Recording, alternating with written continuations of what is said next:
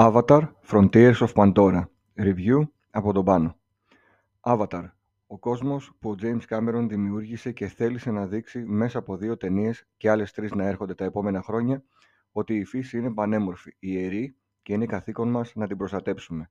Όμως όσες φορές και να μας δοθεί η επιλογή, τόσες φορές θα κάνουμε τα ίδια λάθη ξανά και ξανά. Είχα δει την πρώτη ταινία στον κινηματογράφο σε 3D προβολή και τη θυμόμουν ελάχιστα πέρα από τα φανταστικά τοπία που μου είχαν μείνει ανεξίδηλα στη μνήμη.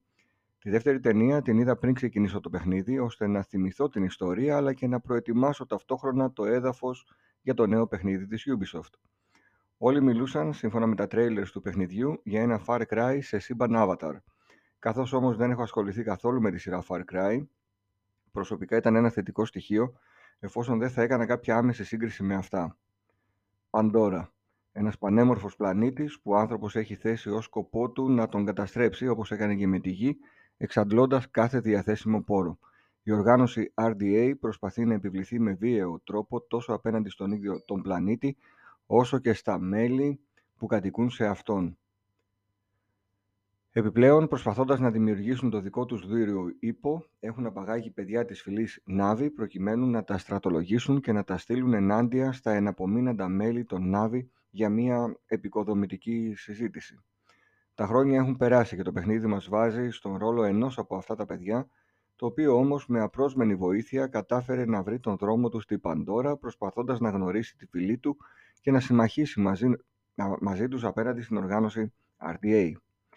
Το παιχνίδι μας ξεκινά με ένα αρκετά μεγάλο tutorial και βάζοντάς μας σε διαδρόμους ενός θαλάμου με κλειστοφοβική διάθεση προκειμένου να μάθουμε κάποιες βασικές λειτουργίες και κινήσεις του χαρακτήρα μας, το κάνει όμως και με έναν άλλο σκοπό.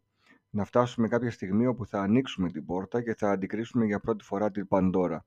Από το μεταλλικό διάδρομο και τους φωτισμούς, το απόλυτο πράσινο, το γαλάζιο και τα χρώματα της φύσης. Τα γραφικά είναι εντυπωσιακά.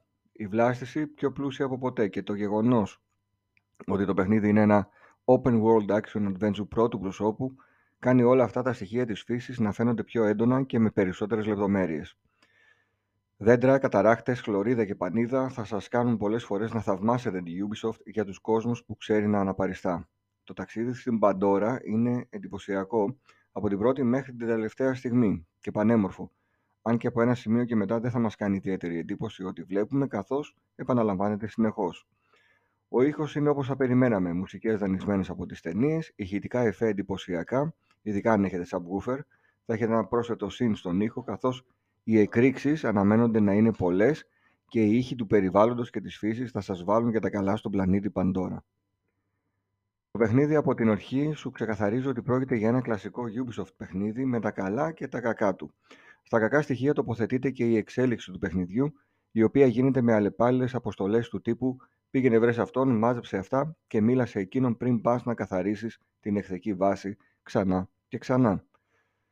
Αποστολές που δεν θα καταφέρουν ούτε να σε προκαλέσουν να τις φέρεις εις πέρας, ούτε να ενδιαφερθείς ιδιαίτερα για κάποιον χαρακτήρα.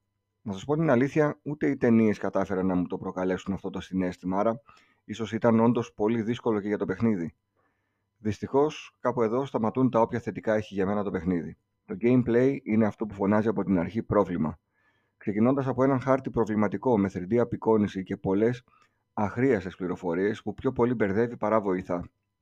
Συνεχίζοντας με έναν κακό δρομολογητή εντός παιχνιδιού που θα σε κάνει πολλές φορές να νομίζεις ότι βρίσκεσαι κοντά στο σημείο ενδιαφέροντος ή ακόμη και ακριβώς πάνω σε αυτό, ενώ στην πραγματικότητα θα είσαι 50 μέτρα μακριά. Κάτι παρόμοιο συνέβη και όταν έψαχνα να βρω ένα άλλο Na'vi, το οποίο μου μιλούσε και μου έλεγε: Ε, φίλε, εδώ είμαι.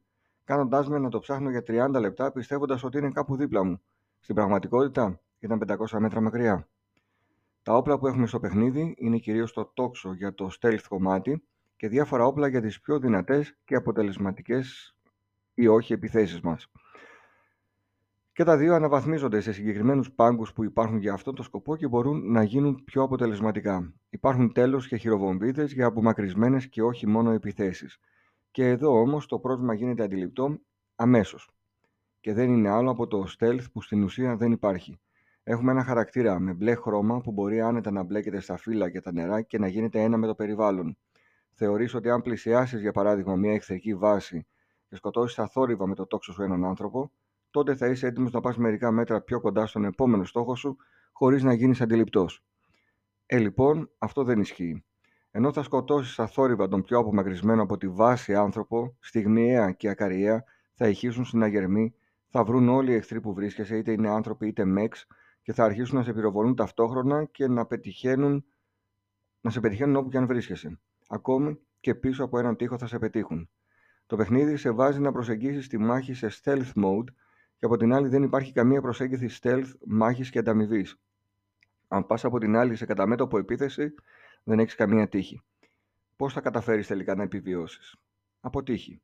Από στρατηγική που θα σε κρατήσει μία ώρα γύρω από μία εχθρική βάση, ελπίζοντας να τα καταφέρεις, καθώς στις περισσότερες από αυτές πρέπει να απενεργοποιήσεις συναγερμούς και να κατεβάζει μοχλούς προκαλώντας την καταστροφή της.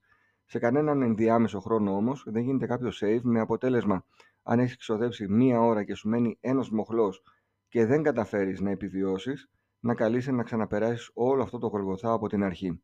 Το παιχνίδι είναι άδικο και δεν σε συγχωρεί σε κανένα σημείο.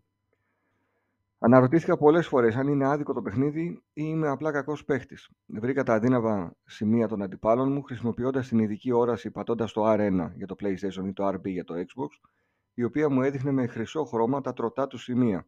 Κατάφερα με ένα βέλος να στοχεύσω εκεί που πρέπει, αλλά το αποτέλεσμα ήταν λιγότερο αποτελεσματικό από αυτό που περίμενα. Από την άλλη, όποιος με πυροβολούσε μου κατέβαζε την μπάρα ζωής κατά 50%. Για να επιβιώσω σε κάθε κρίσιμη κατάσταση, έπρεπε να κουβαλάω πολλές στροφές, είτε μαγειρεμένες, υπάρχει μηχανισμός για μαγείρεμα πολύ φτωχότερος από αυτόν τον Zelda, για περισσότερη ενέργεια, είτε ομές που δίνουν λιγότερη ζωή, αλλά μπορεί να φανούν εξαιρετικά χρήσιμες κατά τη διάρκεια της μάχης. Επίσης, κατάφεραν με κάποιον απίστευτο τρόπο να βάλουν το πέταγμα της χειροβομβίδας με συνδυασμό πλήκτρων που κάνουν και άλλη ενέργεια.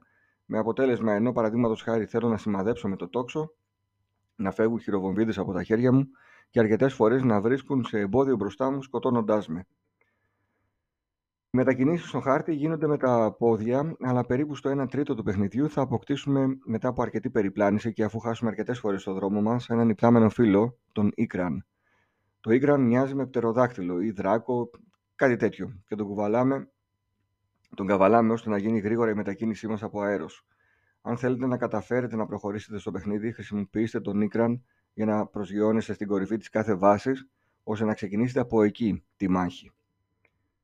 Συνοψίζοντας, το παιχνίδι πολλές φορές με έφτασε στα όρια μου. Χρειάστηκα αρκετή δόση υπομονής αλλά και αντοχής και κυρίως να λέω συνεχώς στον εαυτό μου ότι είναι κρίμα να πετάξω τις περίπου 15 ώρες που έπαιξα και να μην δω το τέλος. Το τέλος το είδα τελικά στις 22 ώρες. Η Ubisoft πρέπει ή να αλλάξει ή θα ρημάξει. Δεν γίνεται μετά από τόσα Far Cry να δίνει έναν τίτλο σαν το Avatar. Το γεγονός ότι οπτικοακουστικά τα παιχνίδια της είναι σε υψηλό επίπεδο δεν σημαίνει ότι αρκεί για να είναι καλά παιχνίδια. Όταν παίζεις ένα παιχνίδι και αντί να το διασκεδάσεις, βασανίζεσαι, δεν μπορείς να έχεις άλλες προσδοκίες ούτε για το επόμενο Far Cry, ούτε για τα Assassin's Creed, ούτε καν για οποιοδήποτε άλλο τίτλο της. Ξέρεις ότι θα πάρεις μία από τα ίδια σε άλλο skin. Είδαμε φέτος προσπάθειες σαν το Robocop, που αν και τεχνικά ήταν πίσω, κατάφερε να είναι ένα διασκεδαστικό παιχνίδι και ας βασίζονταν και αυτό σε ταινία όπως το Avatar. Θέλουμε τέτοιους τίτλους με τους κόσμους της Ubisoft. Κρίμα για τη χαμένη ευκαιρία. Ο βαθμός μου είναι 5 στα 10. Ευχαριστώ πολύ τη CD Media για την παροχή του Review Code και όλη τη στήριξη της Ρετρόπολης.